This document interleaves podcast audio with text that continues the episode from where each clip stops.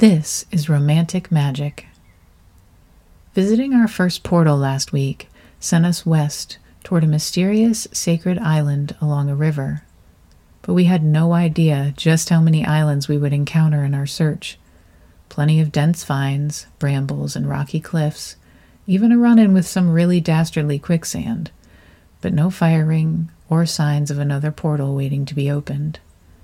Today we did a reading to see if we could shed more light on the subject. I was on my own, as the wizard and Mwanda had other commitments. I paused along a stretch of sun speckled riverbank to retrieve the cards from my pack. First out of Mwanda's deck was Firamar, the fiery, triumphant, and powerful sigil of Aries, Mars, and the world in tarot. The symbol for Firamar is a tall, sturdy pine tree. As I turned to put the cards away, another slipped from the pack and onto the ground. Verkira, the splitter of the arrow, the one with the power and commitment to practice to hit the bullseye again and again. I couldn't very well ignore her. She brought in the intense work ethic of Virgo, the open dialogue of Mercury, and grounded us in the earth. But very rarely is a reading complete with just two cards, at least in our experience.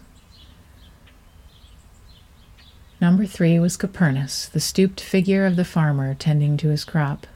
Again steeped in earth, with Copernicus we introduce Capricorn, Saturn, and the Justice card of Tarot. As I closed my eyes, the tall pine in my mind bent forward and shook off its needles, revealing silvery bark underneath, its limbs now curved toward the earth. He remained steadfast and true, though, coursing with fiery, talkative energy, ready to push us toward our island. It could be none other than the Wise One. He was the first entity we met in our collaboration, the one who urged us to start this journey of discovering entities, opening portals, finding the magic in nature, and using art, music, and writing to tap into the energies all around us. Today's tarot pull brought even more clarity to these images. The Knight of Wands is all about action, passionate and enthusiastic, getting caught up in his pursuits. The Page of Swords uses his light to pierce the darkness, showing the way. And the Seven of Cups urges us to trust the journey, to take care not to get caught up in making plans or meeting the expectations others have for us. Of course, when we met the Wise One two years ago, we'd been struggling then too, trying to find our path and purpose. We tried to make art that would appeal to the most people and help them understand what we were trying to do, but it kept getting muddled and turned around. We were, as today, at a crossroads. Sitting before his throne, he told us to stop changing our trajectory to accommodate others. We would find the energies we needed just by sharing the experiences we had in the way that felt most natural, authentic, and magical to us. The Wise One introduced us to the members of his court and kingdom, one by one. Ivan, his steadfast guard, the silent souls, his messengers flowing in and out. But rather than just recap it, I think it's time we share the full story with you. We put it in a small booklet filled with sweet little illustrations that absolutely fool you into thinking it's a fairy tale. Well, it is, and it's not. Have a listen. When it was time to begin, we knew just where we had to go. This place had started it all. So close to home, surrounded by the rushing, throbbing sounds of our life and times. But once we stepped inside, we had no choice but to be transported. The wizard had told me stories of the silent souls that dwelled here wide eyed beauties who hid among dappled shadows and whispered sweet secrets to one another through the leaves.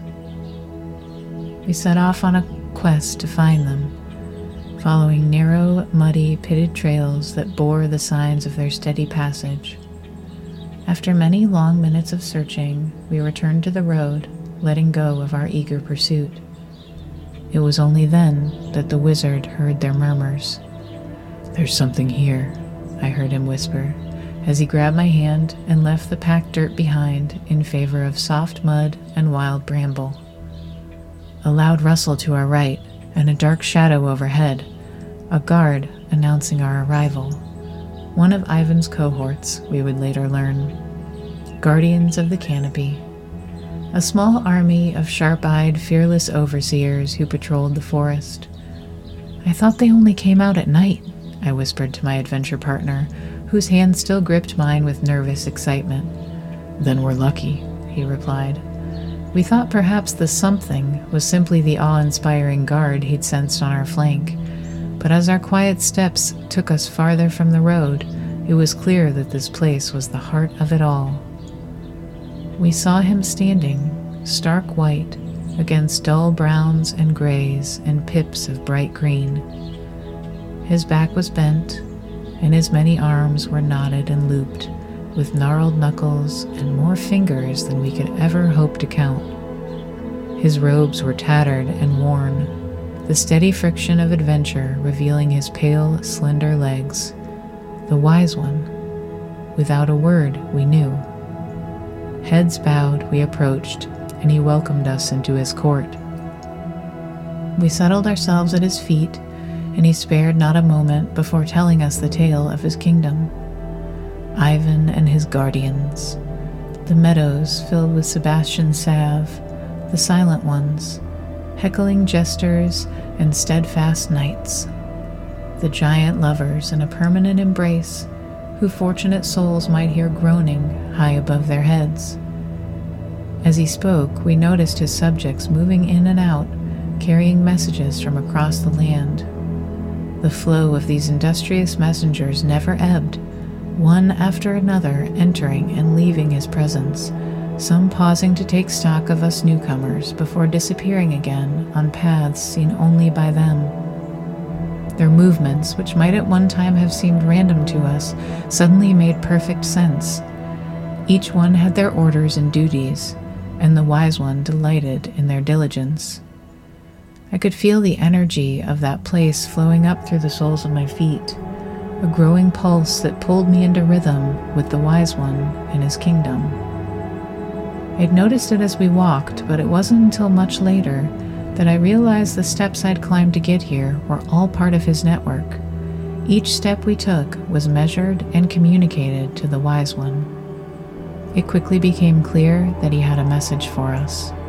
But first, a test. A lesson in opening our eyes letting go of expectations, simply being still. Evidence of his generous heart, he called them in, the silent souls we'd been pursuing. They entered the court through a narrow passage, each emerging cautiously, eyes somehow darting everywhere at once. He urged them on, whispering to them words of safety and assurance.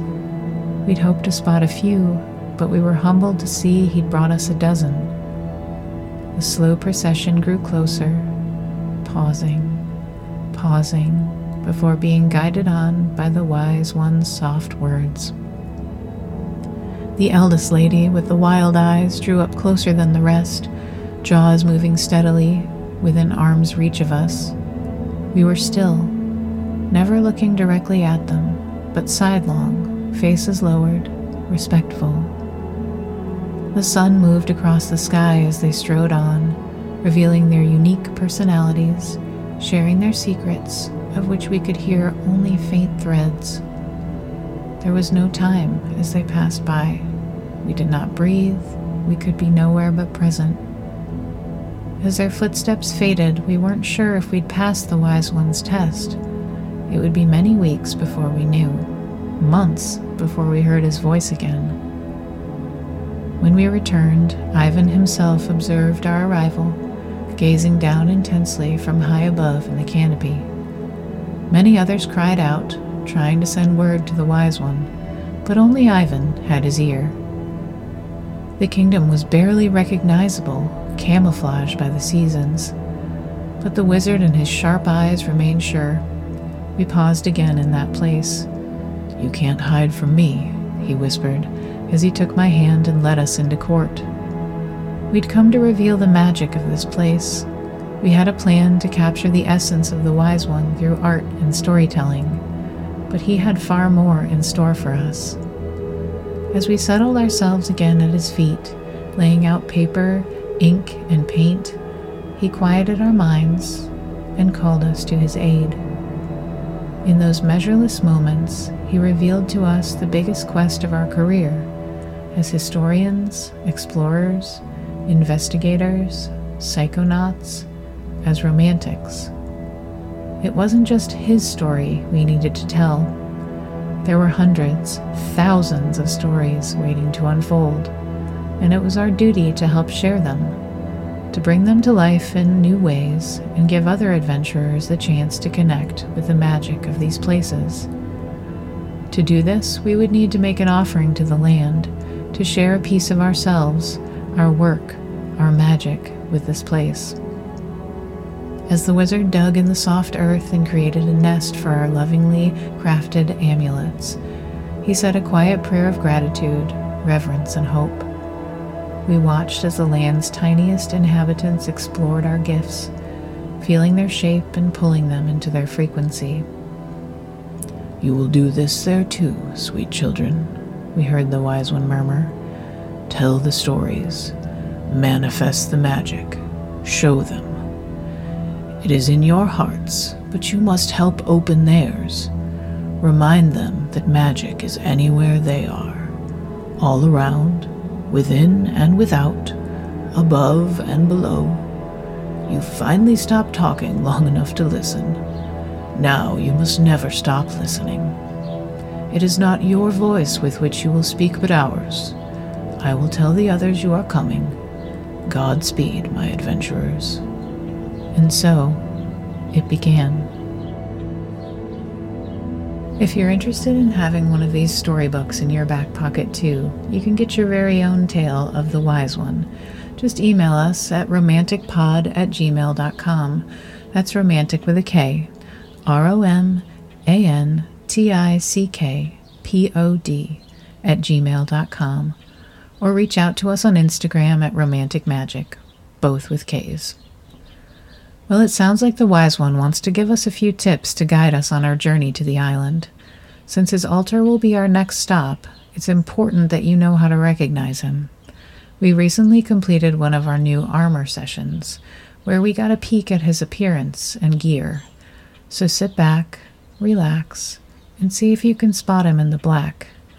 Then enjoy today's Zumgrada track, a musical journey inspired by the one who helped us start this absolutely magical adventure.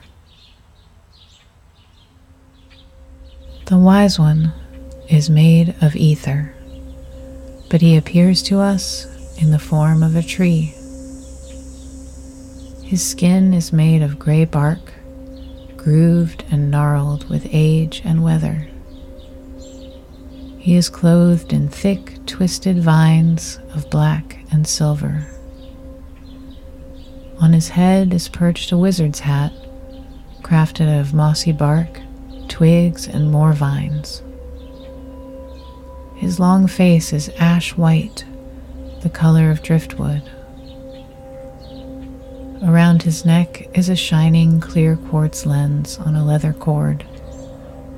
He holds it to his large knot hole of an eye and peers through it, looking at his kingdom as it stretches far and wide. Through that magical lens, he can see for miles.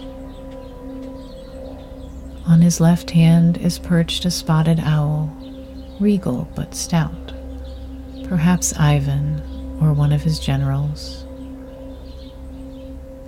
Filling the palm of his right hand is a black sphere, but not solid black like obsidian, more like a shadow. From afar, it looks like dark glass or smoky quartz. As you step closer, you see that it is in fact moving.